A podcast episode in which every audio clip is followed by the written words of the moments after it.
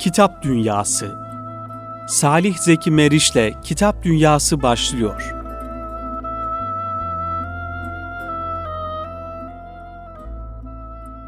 Efendim hepinizi saygıyla, sevgiyle, muhabbetle selamlıyoruz kıymetli Erkam Radyo dinleyenleri. Yine bir Kitap Dünyası programında tekrar birlikteyiz. Bizleri şu an evlerinde, yollarda, arabalarında dinleyen bütün dinleyenlerimize saygı ve hürmetlerimizi gönderiyoruz. Kıymetli dinleyenler, şu an yine kıymetli bir hocamızın misafiriyiz. Malum programlarımızı yazarlarımızın bizatihi kendi e, bulundukları e, çalışma ofislerine gidip orada birlikte yapıyoruz. İnşallah şimdi de araştırmacı yazar Ramazan Kayan hocamızla beraberiz. Ramazan Kayan hocamızı kitaplarından tanıyoruz, faaliyetlerinden tanıyoruz ee, ve özellikle son dönemlerde namaz platformundan tanıyoruz. İnşallah birazdan bahsedeceğimiz ve kendilerinin bize detaylandıracağı Anadolu platformu ile alakalı faaliyetlerinden inşallah tanıyacağız. Güzel kitapları var, dergilerde yazıyor Ramazan hocamız. İnşallah hep beraber bu Kitap Dünyası programında kendilerinin hem faaliyetlerini tanıyacağız hem de e, yazmış olduğu kitaplara kısaca değindikten sonra yine e, son çıkan kitabı Nebevi Bir Eylem Davet isimli kitabını da e, konuşmuş olacağız inşallah. Ben sözü fazla uzatmadan kıymetli hocamıza yine de programımıza hoş geldiniz demek istiyorum hocam. Teşekkür ederiz. Allah razı olsun. Hoş bulduk. Ee, hocam şimdi konuşacak mevzuları alt alta yazdığımızda bir kitap dünyası programını konu olarak ve zaman olarak aşacak olan mevzular ama yine bizim dilimizin döndüğü kadarıyla, zamanımızın el verdiği kadarıyla bir örnek olması noktasında hem sizin zat haliniz hem de yapmış olduğunuz faaliyetler, kitaplarınız bir model olması noktasında dinleyenlerimize e, tanıtmaya ve konuşmaya çalışalım inşallah. İnşallah. E, ben müsaade ederseniz bu nebevi bir eylem davet e, kitabınızın baş tarafında sizin kısa bir özgeçmişiniz var. Onu dinleyenlerimiz daha yakından tanımaları için sizi okuyayım. Ondan sonra da programımıza, sohbetimize devam edelim. İnşallah. 1956 yılında Malatya'da doğdu. Malatya İmam Hatip Lisesi ve İnönü Üniversitesi İktisadi ve Ticari İlimler Akademisi'nden mezun oldu. 1983 yılına kadar sürdürdüğü İmam Hatiplik görevinin ardından irşat faaliyetleri çerçevesinde yurt içi ve yurt dışında pek çok konferans verdi. Konuşma yaptı, çeşitli gazete ve dergilerde makaleler yazdı ve televizyon programları yaptı. İslam dünyasının çeşitli coğrafyalarına yardım ve destek faaliyetlerinde bulundu. İslami ilimler üzerine çalışmalarını devam ettirmekte olup düzenli olarak tefsir dersleri vermektedir. Halen Anadolu Platformu İstişare Kurulu Başkanlığını yürütmekte ve Özgün İrade Dergisi'nin genel yayın yönetmenliğini yapmaktadır. Ramazan Kayan hocamız. Yayınlanmış eserleri birkaç tanesini e, ifade edelim. Vahiy ile doğrulmak 13. baskısını yapmış. Vahiy ile yürümek 11. baskı, İhlas çağrısı, Yol Risalesi, Kimlik inşası, Vahiy ile var olmak, Vahiy ile direnmek gibi böyle birbirinden güzel bir Müslüman, bir mümin derdini, hassasiyetini taşıyan kitaplar. Keşke zaman olsa da hocam inşallah biz sözünü de almış olalım sonraki programlarımızda bu kitaplarınızı ayrı ayrı konuşabilsek. Hayırlısı olsun inşallah. Evet hocam, şimdi mikrofon sizin, söz sizin. Biraz şöyle biyografinizi okurken benim dikkatimi çeken bir nokta belli bir zaman imatiplik yaptınız. Hı hı. Ee, hangi yıllarda başladınız? Hangi yıllarda imatiplikten e, daha diğer irşat faaliyetlerine e, geçtiniz? Bismillahirrahmanirrahim.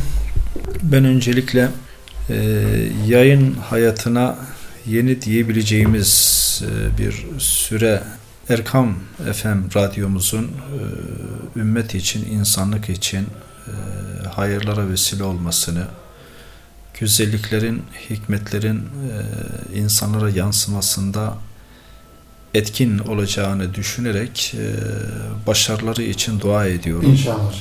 E, bizler için inşallah yeni bir soluk, yeni bir nefes, e, insanımızın dirilişi için, insanımızın bilinçlenmesi için e, önemli bir misyon radyosu olarak tanıyorum, biliyorum. İnşallah. E, böyle kabul ediyorum.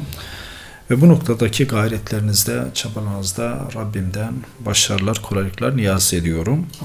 Buna çok ihtiyacımız var. Yani nasıl olsa var olanlardan hareketle e, kendimizi sınırlamamak lazım. Mutlaka medya dünyasında inananların çok daha etkin, çok daha güçlü olmaları gerekiyor. Çünkü biraz da ben şöyle ifade ediyorum. Yaşadığımız çağ geçmişte meydan muharebeleri vardı. Şimdi medya muharebelerine geçiş yapmış durumda. E, olayın e, medya üzerinden insanlığı tehdit eden ifsatları, e, imhaları, yıkımları e, tanıklık etmekteyiz. Ama medya üzerinden insanın yeniden inşası, toplumların yeniden inşası, medeniyetlerin yeniden inşası da pekala mümkündür. Zaten biz medyaya bu gözle bakıyoruz. Ee, medya üzerinden e, İslami sorumluluklarımızı, kulluk mükellefiyetlerimizi nasıl sürdürebileceğimizin gayretiyle, ızdırabıyla işi önemsiyoruz ve gündemimize taşıyoruz. Tekrar ediyorum, yani e, medya noktasında e, yapılan bu girişimin inşallah ümit ederiz arkasında işin televizyon boyutu da gelir. İnşallah ve bunun çok önemsediğimi, e, başarı temennilerimi de sizlerle e, dinleyicilerimizle bu vesileyle paylaşmış çok olayım. Teşekkür ediyoruz. Evet, Ramazan Kaya'nın serencamına gelince evet. doğrusu bu türden programlarda en çok zorlandığım soru kendinizden bahsetmek. Kendimizden bahsetmek. Biz bunları hocam şüphesiz e, insanın kendisinden bahsetmesi zor olmakla beraber ama başka bizi dinleyen kardeşlerimize bir hizmet insanı olarak örnek olması noktasında soruyoruz. Yoksa kendi Eyvallah. kendinizi anlatma Eyvallah. noktasında değil tabii ki. Eyvallah. Kaldı ki hani e, zat halinizin e, şahsiyet olarak anlatmadan ziyade hizmetlerinizi daha çok önemsediğimiz için e, kendinizi anlatın diyoruz. Şimdi benim öğrenim hayatım hep Malatya'da geçti. Evet. İlk e, okul, İmam Hatip e, aşaması ve üniversite e, safhasında Malatya'da geçtim. Malatya yıllarımızda e, 80 öncesinde biraz da bu MTTB Akıncılar geleneğinden geliyoruz. E, ta o sıralarda evet. işte gençlik e, hareketleri, İslami gayretler içerisinde bulunmaya çalıştık. Daha sonra İmam Hatip'i bitirdik. Üniversite yıllarımızda da yine aynı gelenekten bir şeyler yapma gayretini gösterdik. Rabbime hamdolsun. Ee, iyi dostlarla, güzel insanlarla hep birlikte olmak nasip oldu. O e, yakın dostların, sadık ve salih insanların insanın istikameti üzerinde istikrarlı bir konuda çok önemli etkisi var. Ki Furkan suresindeki bir ayet-i kerimede de Kale ya veyleta leyteni lem ettehiz fulanen halila. Yarın mahşer gününde kim insanlar şöyle feryat edecekler. Yazıklar olsun bana keşke filancayı dost edinmeseydim, arkadaş edinmeseydim. Bu bakımdan Rabbime çok hamd ediyorum ki iyi insanlarla, iyi dostlarla, iyi çevrelerle bizleri buluşturdu ve bir mücadele zeminini bizlere bahşetti. İyi insanlarla birlikte kolektif bir ruhu, kolektif bir bilinci kuşanarak toplumsal sorumluluklarımızı da yerine getirebilmek mümkün olabildi. İşte 12 Eylül askeri darbesini yaşadık. O yıllarda hem üniversitede öğrenciydim hem de aynı zamanda bir camide görevliydim. Malatya'da merkezi bir camide. Malatya'da değil mi? Malatya'da Hı. o yıllarda. 12 Eylül'ün o baskıcı e, yıllarında dilimizin döndüğünce bir şeyler yapmaya çalıştık. Özellikle cami zemininde. Çünkü teşkilatlı günlerimiz artık e, yasaklarla, hı. sıkı yönetimlerle dondurulduğu için mihrap ve minber üzerinde bir şeyler yapma gayretine düştük. Fakat o günkü sıkı yönetim pek de bize göz açtırmadı. Evet. Ee, ve bir gün geldi e, istemeyerek e, çok sevdiğimiz o zeminden kopmak e, durumunda yani kaldık. Yani ayrılmak durumunda Evet, ayrılmak durumunda kaldık. Yani aslında Aslında Evet. ayrılmadım da Evet. işte e, o Resmi günkü olarak. Türkiye şartlarında Evet. e, Bu tabii sizin hizmetlerinizi daha geniş bir alanda yapabilmek için. Evet. Hatta söyleyenler ben e, şöyle diyorum. Ben görevden ayrılmadım. Memuriyetten ayrıldım. Evet. Görev Görev. son nefese kadar bakidir. Evet, Her Müslüman için. Evet. Ama o yıllar tabii genciz. Hutbelerimiz, vaazlarımız demek ki bir anlamda bir e, karşılık buluyor. Olacak ki ciddi bir teveccüh vardı. E, böyle olunca toplumsal sorumluluklarımızın camiyle sınırlı olmadığını, Hı hı. Cami dışındaki insanlara ulaşmanın yollarını aramamız gerektiğini, yıllarca camiye kadar gelen insan zaten altyapısı olan bir şeylerine düşündük cami dışındaki insanlara nasıl ulaşabiliriz? Bunun yollarını aradık. Ve Diyanet yılları sonrasında da buna yönelik dernek, vakıf çalışmalarımız, cemaat çalışmalarımız yoğun bir şekilde gündemimize aldı. O yıllar çok zor yıllardı. Bir anımı paylaşayım sizlerle. Buyurun hocam. Camide bulunduğumuz yıllarda üniversiteden, liseden gençleri topluyoruz. Etrafımızda namaz vakti arasında ders veriyorum. Bir gün müftülükten bir sarı zarf getirip elime tutuşturdular. Aynen şunlar yazıyor. Ben caminin resmi görevlisi olduğum halde, Diyanet'in memuru olduğum halde elime tutuşturulan kağıtta şunlar yazıyor. Edindiğimiz istihbarata göre görev yapmakta olduğunuz camide muayyen saatlerde muayyen kişilerle gizli toplantılar yaptığınız tespit edilmiştir. Bir hafta içinde savunmanızı yazıp getirmeniz. Şaştım kaldım ya. Ben buranın resmi görevlisiyim. Devlet bana maaş veriyor. İnsanlara dinle öğreteyim diye. Ne zaman ki ben bunu öğretmeye kalkışıyorum, istihbaratın Hı hı. takibine takılıyorum. Yaptığım faaliyet örgütsel faaliyete dönüşüyor ve bundan dolayı sorgulanıyorum. Türkiye böyle günler yaşadı. Evet. Dün Üsküdar'da bir İmam Hatip'e seminere gittim. Evet. Seminer çıkışında e, Üsküdar'daki Mihrimah e, Sultan Camii'nde namazı kıldım. Caminin görevlisi bizi tanıyan biri. Hocam ne olur haftada bir gelip de burada sohbet yapmaz mısın diyor. Bunu şunun için dünkü Evet. Türkiye, Nereden bugünkü nereye gelmişiz? Türkiye nereden nereye gelmişiz yani. Bu da bir şük, yani şükrüne eda edilmesi gereken Gereken bir durum. bir durum. Şimdi hocam e, Malatya'dan İstanbul'a gelişiniz e, nasıl oldu? Bunu da E, ve İstanbul'daki faaliyetleriniz, yazdığınız kitaplar e, birazdan inşallah bahsetmeye çalışacağız. Şu an e, içinde bulunmuş olduğunuz ve bizim de şu an içinde programı yapmış olduğumuz e, Aksa Eğitim Dayanışma Vakfı, kısa adı Akdal'daki faaliyetler ve onun e, işte bir üst e, çatısı olarak Anadolu Platformu. Bunlardan inşallah biraz bahsedelim. Evet. İstanbul'a geliş serüvenimiz de şöyle başladı. Malatya'da hamdolsun çok güzel bir gençlik çalışmamız vardı. O çalışmalarımızı İslami Dayanışma Vakfı çatısı altında yürütüyorduk. Tüm liselerde diyebilirim ki çok verimli, çok güzel yani. Malatya'daki İnönü Üniversitesi'nde hakeza çok güzel bir e, gençlik hareketi, gençlik çalışması vardı. Ta ki 28 Şubat sürecine gelinceye kadar. 28 Şubat sürecinde Malatya pilot bölge seçildi. Emekli bir general üniversitenin başına Hmm. rektör olarak atandı. Ömer Evet. Şarlak isminde. Evet. Onun gelmesiyle üniversitede büyük zulümler icra edilmeye başladı. Başörtülü bacılarımıza yönelik çok korkunç kıyımlar. Şöyle diyeyim, o rektör geldiğinde Malatya İnönü Üniversitesi'nde 2500 civarında başörtülü kızımız vardı. Ve o rektörün baskıcı, yasakçı uygulamalarıyla tüm bu kızlarımız derdest edildi. Öğrenim hayatlarına kast edildi ve son verildi.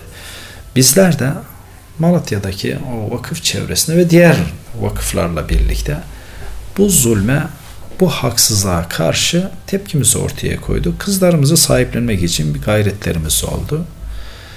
Ee, Ve akabinde üniversitedeki olaylar biraz e, şeye kadar cuma eylemleri şeklinde Hı hı. protestolara ki Türkiye'nin her tarafında olan protestolardı. Evet. Doğru.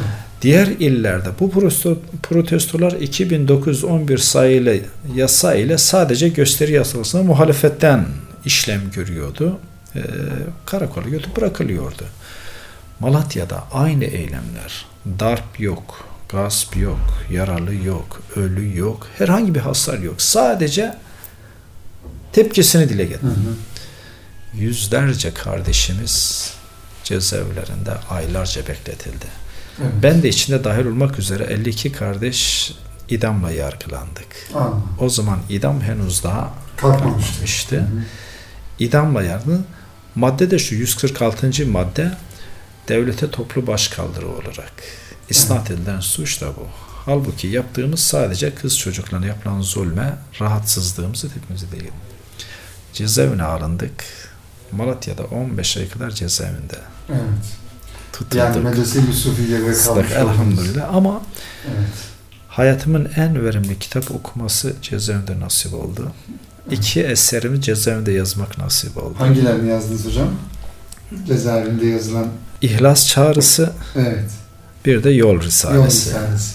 Şüphesiz cezaevi de uzun bir sizin için bir yol yol yolculuk Yol. olmuştur şüphesiz. Yani Evet. zorlukla beraber kolaylıkların olduğunu Rabbim orada gösteriyor Evet. yani. Hamdolsun çok verimli. Yani. Cezaevinden çıktım yine peşimizi bırakmadılar 28 Şubatçılar. Baktı ki hareket alanımız daralmış. Malatya'da fazla yapacak bir şey fırsat vermiyorlar.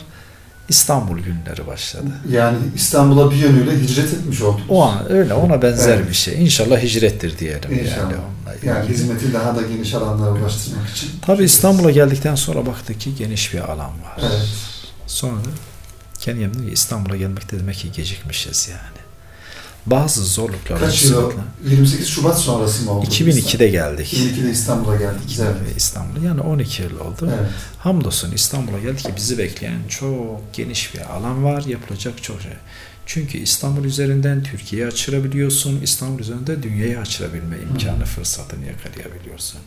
Bu bakımdan e, İstanbul'da bu defa yoğun bir o yarım kalan 28 Şubat'ta bir girdiğimiz fetreti sonlandırmak ve o süreçte de Anadolu Eğitim ve Davet Günleri platformu şeklinde bir oluşum Hı hı. sürecine girdik. Evet. Bu- Yani bu Aktav'dan önce olmuş oluyor değil mi? Akdağ biraz daha eski de bu dediğim üst bir çatı olarak. Evet. Çünkü Anadolu'nun değişik illerinde hatta şöyle diyeyim Malatya'da bize operasyon olduğu zaman sadece Malatya değil. Malatya bağlantılı nerede çalışmamız varsa Türkiye'de 33 yılda arkadaşlarımıza yönelik bir operasyon oldu. 300'ün üzerinde insan DGM'de yargılandı. Hala şu an cezaevinde 3 arkadaşımdan biri de kardeşim Bursa'da Öyle mi? yatıyor. Hı. Ta e, 13 yıl öncesinin e, Evet. dosyası yeni onandı. Malatya'da iki kardeşimiz hala aynı dosyadan cezaevinde bekletiliyor. Evet. E, ve buradaki tek suçumuz işte o günkü sistemin, rejimin çelişkilerini e, İslam'a ve Müslümanlara yönelik haksız tavra tutumlarına yönelik tepkimizi ortaya Evet. koymamız. Yani ki kaldı ki demokratik Evet. tepkiler bunlar. Hani illegal tepki değil. Ve bize verilen cezanın gerekçesi de çok ilginç. E, aynen ifade şu. Bu grup hiçbir eylemine rastlanmamıştır. Ama uzun vadede suç işleme potansiyeline sahiptir. Bu ihtimaldan hareketle bize örgüt e, Muamelesi muamelesi yapıldı. yapıldı yani. Evet. Hukuktaki garabet ve hukuk adına işlenen cinayetler bunu da geçen yıl 28 Şubat soruşturmasında komisyon başkanı Nimet Baş aynen bunu şey yaptı. Olasılık örgütü diye bizimle ilgili böyle bir de Hmm. isimlendirme şeyine Olasılık girdi. örgütü. Olasılık örgütü Evet. yani. Olasılıktan hareketle Evet. ceza yağdırılıyor. Evet. yani. Şunu ifade etmeye, gelecek nesillerin bunu bilmeleri lazım yani. Bugün Türkiye'de Müslümanlar böyle bir seviyeye gelmişlerse birdenbire gelmediler. Bedel bir çile? Çilesini çekerek çekildi. geldiler. Evet. Yeni kuşakların bunun nesin? Bugünlerin kıymetini bilebilmek için yani. Ne zorluklardan geçerek bugünlere geldiğimizi bizim çok iyi idrak etmemiz Evet. lazım. Evet. Sonra e, Anadolu platformunda e, faaliyetlere İstanbul'da devam Başladık. ettiniz, Onu biraz başladınız. açayım isterseniz. Biraz Anadolu platformu nedir hocam? Bunu e, kısaca e, ifade edelim inşallah. İnşallah. Anadolu platformu e, bir üst çatıdır. Bu üst çatının bünyesinde Anadolu'nun değişik illerinde mesela Van'dan, Kars'tan, Iğdır'dan tutunuz ta Çanakkale'ye kadar, Çanakkale'nin Gelibolu'suna kadar, efendim söyleyeyim Manisa'ya, Akdeniz bölgesi, Karadeniz bölgesinde değişik illerdeki vakıf ve derneklerin bir araya gelmesiyle ortaya çıkan üst bir çatıdır. Evet. 50'yi aşkın şu an üye dernekler vardır. Peki bunlar ne yaparlar? Ki isimden de ortaya çıktığı Hı hı. gibi eğitimi önceliyoruz, daveti önceliyoruz. Nasıl, İnsan. Evet, nasıl yani faaliyetleriniz, eğitim e, faaliyetleriniz var. E, davet faaliyetleriniz var. Bunları nasıl yapıyorsunuz? Ne şekilde? Evet, Bunu biraz evet. açalım hocam. Bunu daha klasik ifadesiyle şöyle diyeyim. Cemaat İslam literatüründe neye tekabül ediyorsa Anadolu platformu e, İslami literatürle tanımlayacak olursak Hı hı. bir cemaat olma sorumluluğu neyi gerektiriyorsa bunların hepsine taliptir. Gücü, takati, imkanları, araçları, alanları, kadroları neye ne kadar müsaitse ama eksende insan var. Fakat bu insanda da şunu, önce insana İslam bir şahsiyet kazandırmak Hı hı. lazım. Bu toplumda İslam'ı temsil edebilecek bir liyakat ve tebliğ edebilecek bir donanıma sahip olması lazım. Haliyle yozlaşan, çürüyen nesillerin vahyin vahyin ışığında yeniden kendini bulması, yeniden kendini inşa etmesi için böyle bir misyonla ortaya çıktık. Çünkü kendini İslam'a nispet eden insanlarımız bile İslam'ın sahih bir İslam şeyinden uzaklaştıklarını görüyoruz. İslam'ın değerlerini, ilkelerini çağa taşımada bir yetersizlik olduğunu görüyoruz. Belki geleneksel bir İslami düşünce algı olsa bile ama içinin doldurulmadığını görüyoruz. Evet. Bu bakımdan eğitim ve daveti merkeze alıp toplumsal mücadelemizde de öncelikle gençliği biraz daha yoğunlaşarak ama aileyi sürekli merkeze almak kaydıyla. Hı hı. Çünkü aile mektepleşmeden toplumun ıslahı çok da mümkün Zor. olmuyor. Yani bir ayağı toplumun inşasında aile olacak. İkinci ayağı işte cemaat, vakıf, dernek neyse ismi. Üçüncü ayağında da e, ıslah olmuş bir devlet e, şeyinin olması lazım. Zaten bu e, tabanda, halkta bu faaliyetleri yaptığınız zaman yukarı doğru bu değişim, bu güzelleşme olmuş olacak. olacak. Yani şüphesiz kitaplarınızdan da anladığımız kadarıyla a- ana referansınız Kur'an ve sünnet çizgisi. Evet. Bunda. Evet. Burada e, üst çatı Anadolu platformu. Fakat sonra ihtisaslaşma e, gereği duyduk.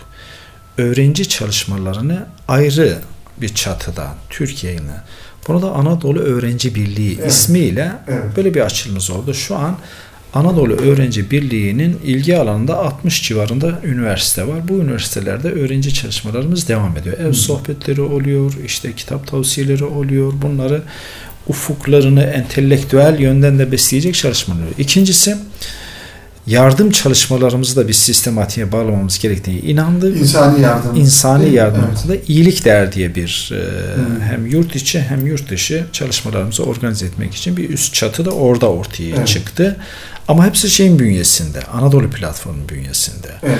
İyilik derde şu an yoğun bir şekilde Suriye yardımlarını başta olmak üzere Mısır, Filistin, e, ta Arakan'a varıncaya kadar gündemine almışlar. Üçüncü bir e, ayak olarak da esnaf ve iş adamlarını bir e, ortak çatı altında Türkiye genelinde buluşturan Anesiyat diye Hı hı. Anadolu Sanayici ve İş Adamları Derneğimiz ortaya e, çıktı. Bu da şu an faal durumda.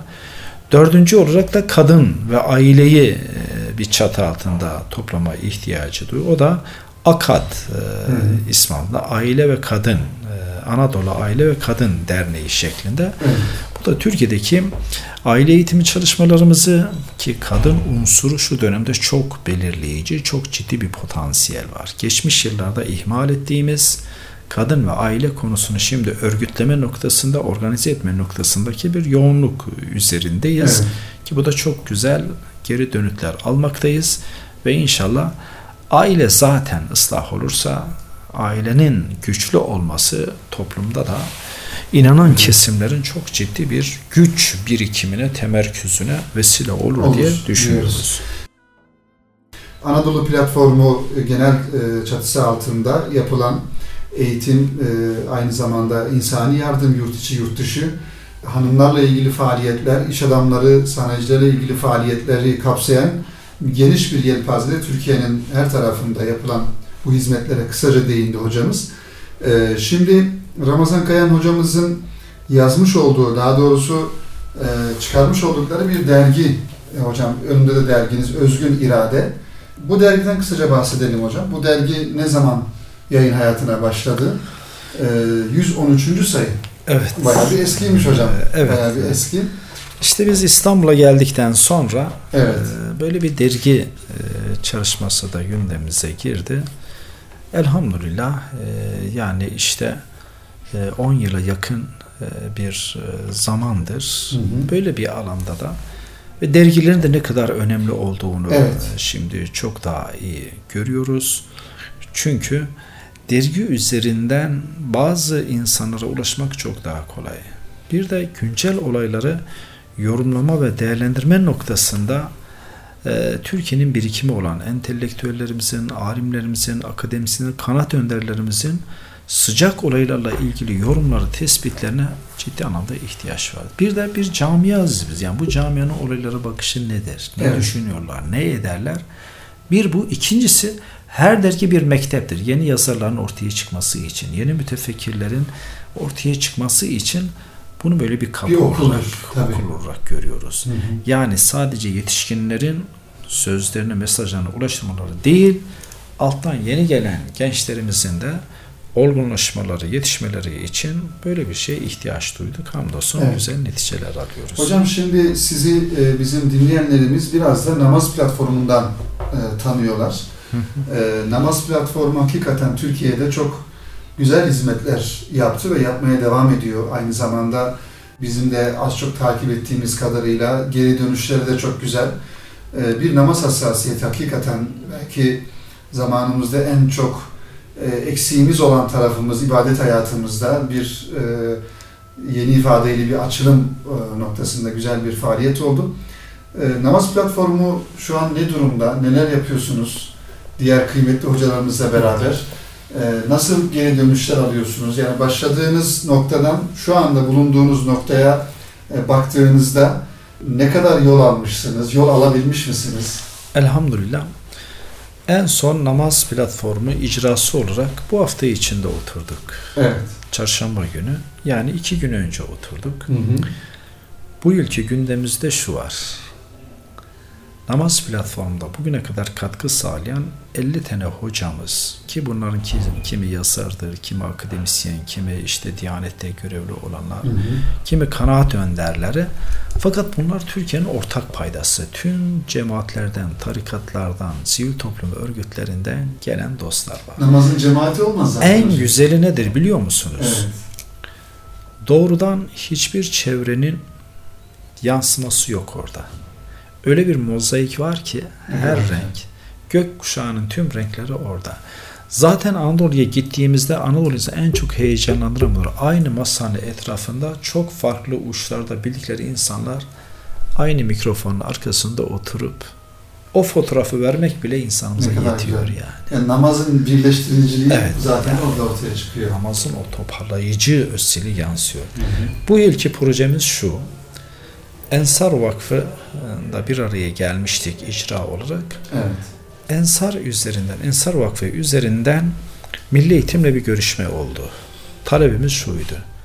Namaz platformu İstanbul'daki tüm imam hatiplerde namaz seminerleri vermek istiyoruz. İzin İnşallah. çıktı elhamdülillah. Evet. 50 kadar şimdi konuşmacı tespit edildi. Şimdi bunların okullara dağılımı şey oluyor. Evet. Dönerli olarak sadece bir okula bir defa gitmek değil yani. Belli Birkaç periyotlarla seri yapmak yani. seri yapmak Hı hı. ve namaz bilinciyle ilgili kitaplar da şimdi çoğaldı. Her konuşmacı aşağı yukarı bir de namaz bilinci kitabıyla gitmiş oluyor. Hı hı. Özellikle sanatçılar dünyasından gelip namazı anlatanlar var. Farklı dünyalardan gelen gençlerin çok ilgisini çekiyor. Yani bir Yaşar Altekin'i dinlediği zaman bir Evet. genç ya düne kadar çok farklı bir dünyanın adam diyor ki ben namazla doğdum. Ve bunu Evet. gençlerle paylaştığı Hı hı, zaman hı bir heyecan dalgası oluşuyor. Namaza farklı bir yerden bakmak. Ki şu an hamdolsun e, Türkiye'de olsun, İstanbul'da olsun sadece imam biz sadece imam hatipte bu işi sınırlamayı düşünmüyoruz yani. İnşallah. Tüm liselere bu namaz meselesini inşallah taşıyacak. Çünkü maalesef İmam Hatiplerde bile namaz kılma oranı çok düşük. İlahiyatlarda bile çok düşük. Hocam bir istatistik yapıldı mı acaba yani namaz platformu sadece okulları, gençleri demiyorum. Genel toplum içerisinde. Genel toplum şöyle. Namaz kılma oranı ne kadar? Türkiye'de yüzde yirmiyi geçmiyor. Namaz, beş vakit namazını kılan. Hayır, ara sıra kılanları da dahil ediyoruz Hmm. buna yani. Az çok namazdan yolu geçen Evet, yani. geçenleri dahil yüzde yirmi. Yani bu toplumun yüzde sekseni Namaz kılmıyor. namazdan uzak. Yani do- dolayısıyla Biraz daha böyle bunu anlaşılır bir dille ifade edelim. Şu toplumda her gün ölen bin kişiden 800'ü namazsız ve Kur'ansız ölüyor. evet Allah'ın huzuruna namaz ve Kur'ansız Ya gidiyoruz. bu korkunç bir şey. Yani. Evet. Namazsız ve Kur'ansız. Peki bunun ızdırabını kim duyacak yani? Ve bunlar bizden olan insanlar yani. Akrabamız, arkadaşımız, ailemizden olan insanlar. Ben şunu örnek veriyorum. Çevremizde bir insan açlıktan ölse nasıl yüreğimiz yanıyor, kendimizi nasıl suçluyoruz, sorguluyoruz. Hı hı. Peki namazsız ölmek mi daha büyük bir musibet? Açlıktan ölmek mi daha büyük bir musibet? Evet. Namazsız ölmek Şüphesiz. çok daha büyük. Peki bunun niçin ağlamıyoruz? Bunun için neden harekete geçmiyoruz yani? Namazsızları namazla buluşturma ve namazı sevdirme noktasında mutlaka harekete geçmemiz lazım. Evet. Namaz platformu bu anlamda gerçekten çok önemli bir misyon yüklendi. Hala da devam ediyor. Ama yeni e, konsepte özellikle öğrencilere hatta okul dışı atölyelerdeki gençliğe nasıl ulaşacağız? Sokaktaki insana nasıl ulaşacağız? Onlar da bizim insanımız. Camiye gelen zaten namaz tercihiyle gelmiş oluyor. Cami dışına bu işi taşımamız lazım. Evet. Şimdi e, hocam e, biraz daha programımızın akışında sizin e, bir aksiyon insanı olmanızın dışında bir yazar olarak e, yönünüzü konuşalım arzu ediyorum. Günlük Milat gazetesinde de yazıyorsunuz. Evet. Köşe yazarlığı yapıyorsunuz. Her gün mü yazıyorsunuz hocam? Hayır. Ee, Tabi daha fazla talep ettiler de bizim Anadolu'daki bu konferans trafiği biraz e, Evet. ve İslam'da yoğun olunca Evet. haftada bir e, Haftada bir yazıyorsunuz. yazıyorum. Yine bizim e, şu an kıymetli dinleyenlerimizin yakından tanıdığı Ribat dergisinde Aylık kıymetli yazıyorum. Abdullah Büyük hocamızın Evet. işte başında bulunmuş olduğu Ribat dergisinde de aylık yazıyorsunuz. Abdullah Büyük hocamız da aynı zamanda Erkam yayın Erkam Radyo'da aile e, programları yayınlanıyor Çok kendilerinin. güzel. Evet. Bir de yine biraz önce ifade ettiğiniz gibi Özgün İrade dergisinde e, yazıyorsunuz. Şimdi e, yayınlanmış 12 tane kitabınız var. Evet. Mesela Kardeşlik Çağrısı 37. baskı yapmış. Diğerleri de 12 baskı, 11 baskı, 13 baskı, hakikaten 16 baskı namaz çağrısı. E, bunlar güzel rakamlar. E, benim dikkat ettiğim kitaplarınızın ismine de yansıyan bir vahiy hassasiyeti. Yani vahiy hassasiyeti dolayısıyla bir Kur'an hassasiyeti görülüyor, ön plana çıkmış oluyor. Ee, şöyle bir şey soralım hocam. Yazı hayatına ne zaman başladınız? Ne zaman yazmaya başladınız? Tabii o da çok ilginç. 40 yaşına kadar yazmamakta direndim. Evet. Ne demek? Sorumluluğunu kaldıramam diye. Ee, Bir o bir de yani piyasada hamdolsun bu kadar yazar varken bize yazmak düşmez gibi bir yaklaşım. Belki bu tembelliğimizden ya da başka bir saikle mi neyse e, yazmama noktasında bir tercihim vardı. Daha çok biraz da bir sözlü kültürden geldiğimiz Hı hı. için e, yazmak bize ağır geliyordu. Yani kalem ehli olmaktan ziyade Kelam. kelam ehli olmak Evet. daha kolay gelmiş. Sonra kardeşlerin, dostların ciddi bir baskısıyla karşı karşıya kaldım. Mutlaka yazman lazım. Ben de hatır için yazdım. Evet, öyle başladınız. Öyle başladı. Ne zaman, ilk kitabınız ne zaman çıktı hocam? Yani yaz hayatına 40 yaşından sonra başladım. 40 yaşına kadar Evet. böyle bir direnç ama buna Belki siz öyle değerlendiriyorsunuz ama 40 yaşına kadar bir e, kemalat yaşı olmuş belki yani bir olgunlaşma. İnşallah Ondan sonra meyvelerini verme dönemi olmuştur. Ama başladıktan sonra hayıflandım. Niçin daha erken yazmaya Yazmadım. başladım diye. Evet. İlk Bir kitabın- de- evet. Yazmada beni en çok etkileyen bir cümle oldu. Kime ait şimdi tam hatırlamıyorum ama e, İslam tarihinde önemli bir şahsiyete, alime ait bir söz. Cümle şöyleydi. İlmin afeti yazmamaktır. Hmm. Evet. Bu cümle sarstı beni yani. ve yazmam gerektiği noktasında karar verdim. Ee, yazmaya başladıktan sonra kanaatim değişti. Piyasada birçok yazarın olmuş olması yeni yazarların gereksiz gibi sonuç çıkarmamakla Evet. her yazarın mutlaka ulaşacağı bir kitle var. Herkes yani. farklı aynı Herkes şeyi yazar ama yani. farklı şekilde söyler. Aynen öyle yani. Evet. Ve o zaman gördüm ki ve şimdi hamdolsun hak ettiğimizin üstünde bir teveccühle karşı karşıyayız. O zaman bu taleplere cevap vermek de bir sorumluluktur. Okuyanların. Kimi insanların mesela yazarına okuyucusu yok, haberi yazabilir.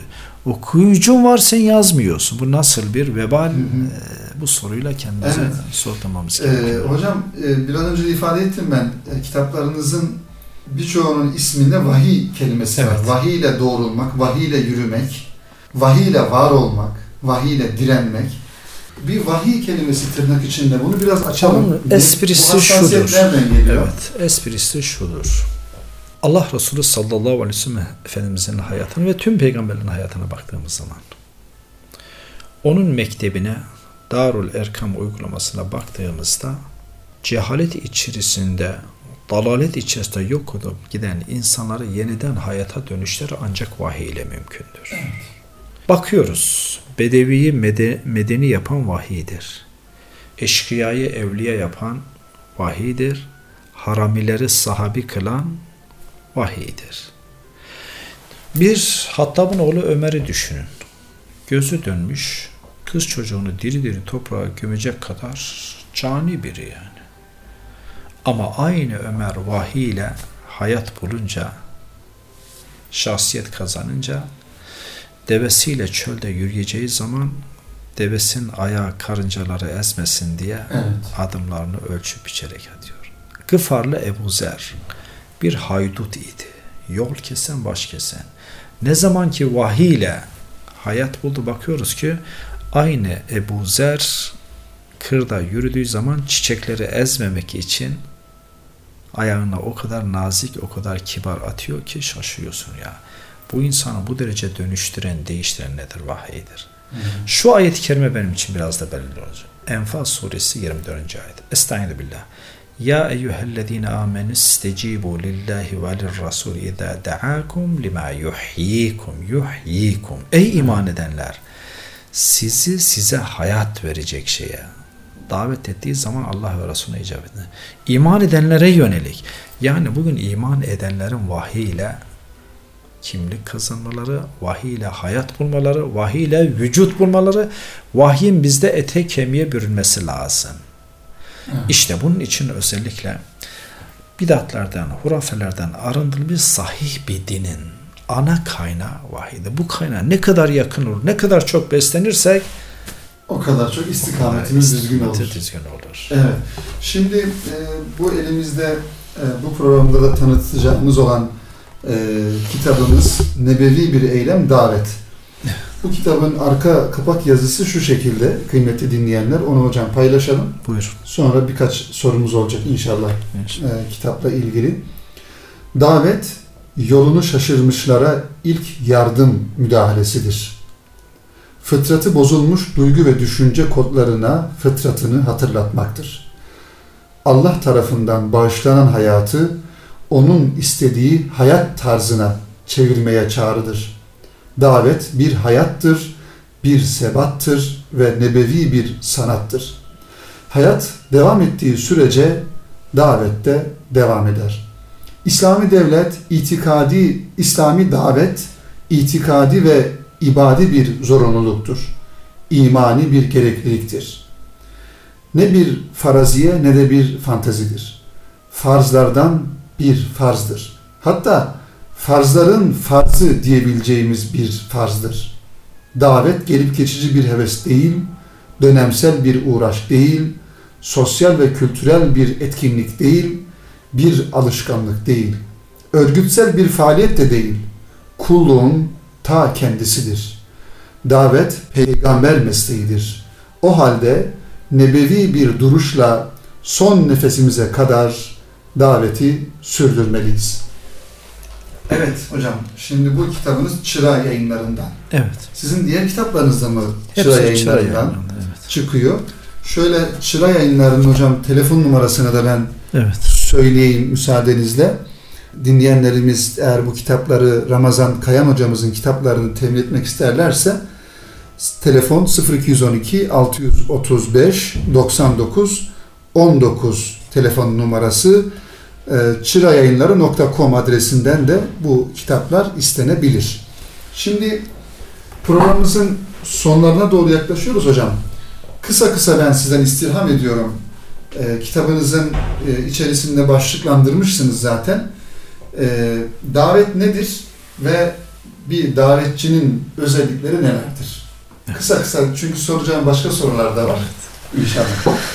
Davet sizde demin kapakta işaret ettiğiniz gibi unutulan farzlardan bir farzdır. Evet. Bizler yıllarca unutulan sünnetleri ihya etmeyi, tekrar yaşamaya yoluna gittik fakat unutulan farzları maalesef hala hatırlayabilmiş değiliz en azından bazılarımız için.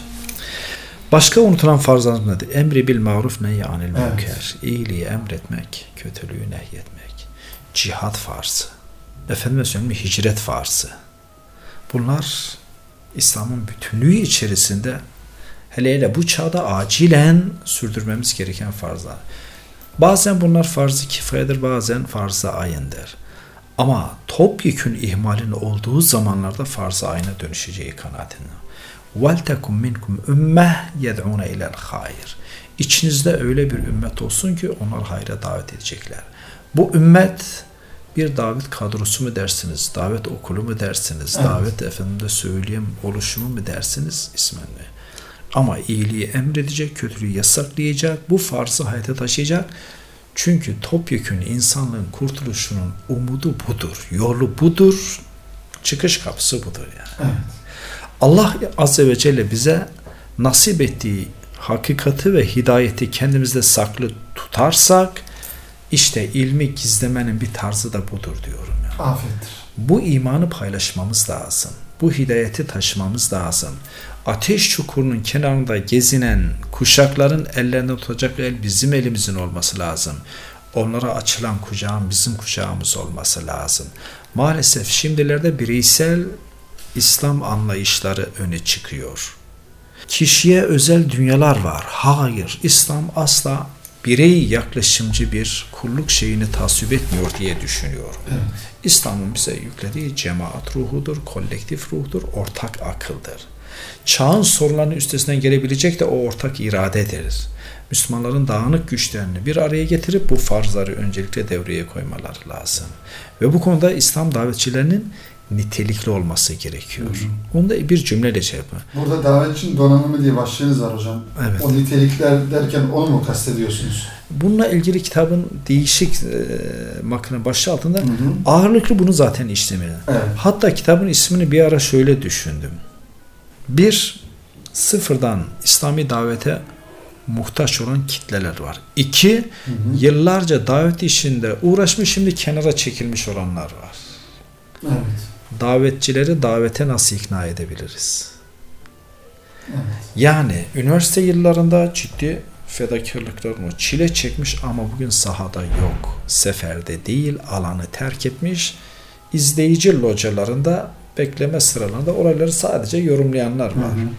Bu Bir kadrolar zamanlar biz de böyle yapardık diyenler. gibi yani nostaljik böyle Hı hı. yaklaşımlar. Halbuki davetin nostaljisi olmaz değil mi Olmaz ya. Son nefese kadar. Efendimizin davet hayatında da gördüğümüz gibi.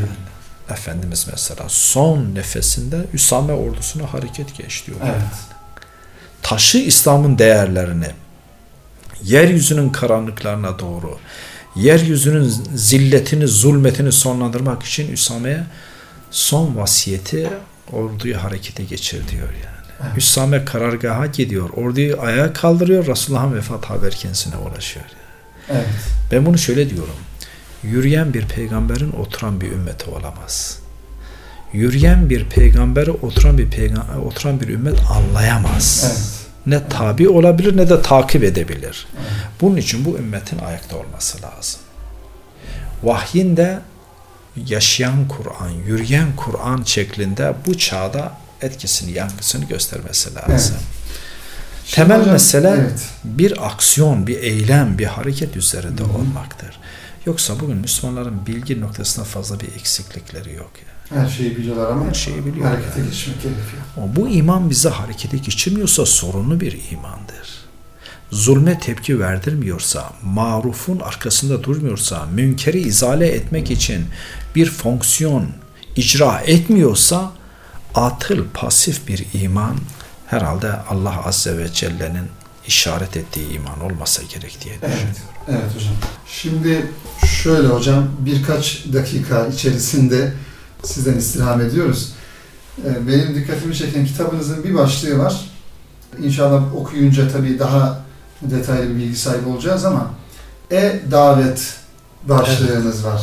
Şimdi biz hani e, dijital e, dünyada, teknolojinin olduğu dünyada e ile başlayan birçok şeyi duyduk ama E-Devleti de duyduk. e-devleti duyduk, e-postayı duyduk, evet. e, e-kitabı duyduk ama e-daveti de hakikaten ben e, ilk defa kitabınızda duymuş oldum. Nasıl olur e-davet? Şimdi gerçekçi olmak lazım. İslam hayatın içinden bir dindir. Evet. Çağını iyi okuyabilen bir dindir. Zaten zamanın ruhunu yakalayamadığımız zaman zamana yenik düşeriz. Hı hı.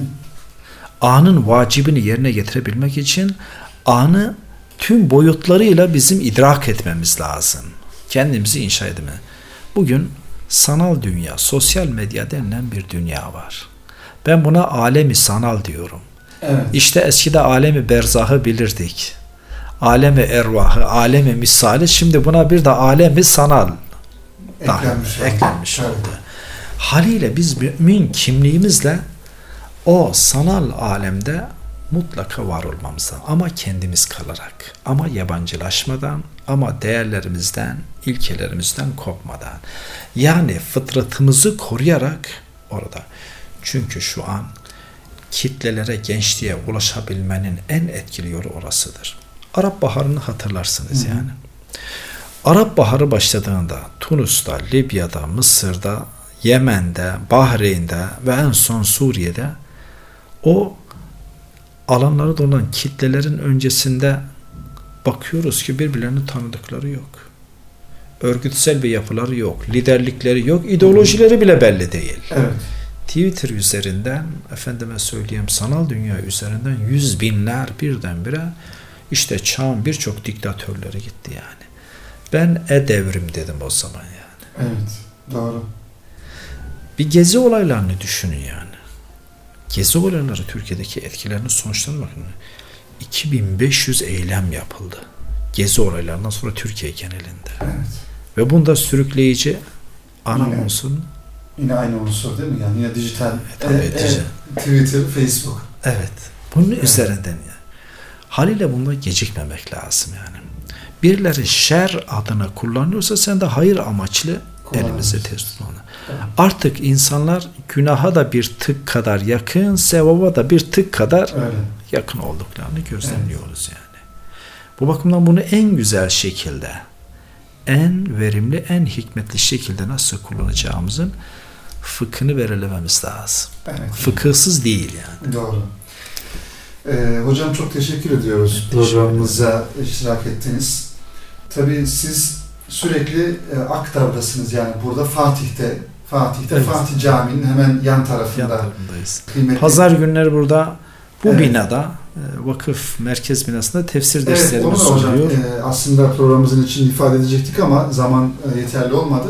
Bu tefsir dersleri sürekli pazar Sürekli. günleri saat kaçta yapılıyor? 12'de 12'de Bir saatlik bir saatlik dersimiz var. tefsir dersleri e, yapıyorsunuz. bir aydır e, canlı olarak Vuslat TV'de de yayınlanıyor. yayınlanıyor. Aynı Evet. zamanda sizin Uydu kendi, üzerinden. Evet, kendinize ait ramazankayam.com diye internet siteniz var. Evet. Zannedersem Akdav'ın sitesinde de Akdağ bu sitesinde de yayınlanıyor. yayınlanıyor bu Evet. tefsir Evet. dersleri. İnşallah e, Ramazan Kayan hocamız e, genel manada zaten sürekli e, şehir dışında programları olmadığı müddetçe İstanbul'da, Akdav'da faaliyetlerini yürütüyorlar. E, ve tefsir derslerini her pazar saat 12'de burada yapmış oluyorlar. İnşallah ilgili e, kardeşlerimize de duyurmuş olalım. Kıymetli hocam çok teşekkür ediyoruz. Ben de E, teşekkür bize de zaman ayırdığınızdan dolayı.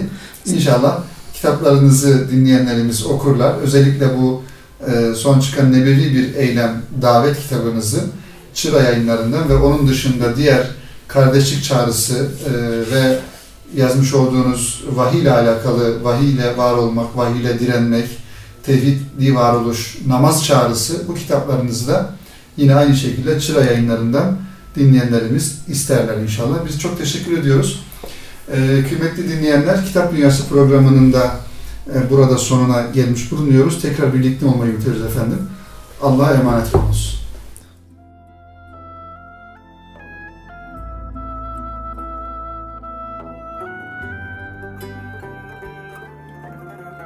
Erkam Radyo'da Salih Zeki Meriç'te Kitap Dünyası programını dinlediniz.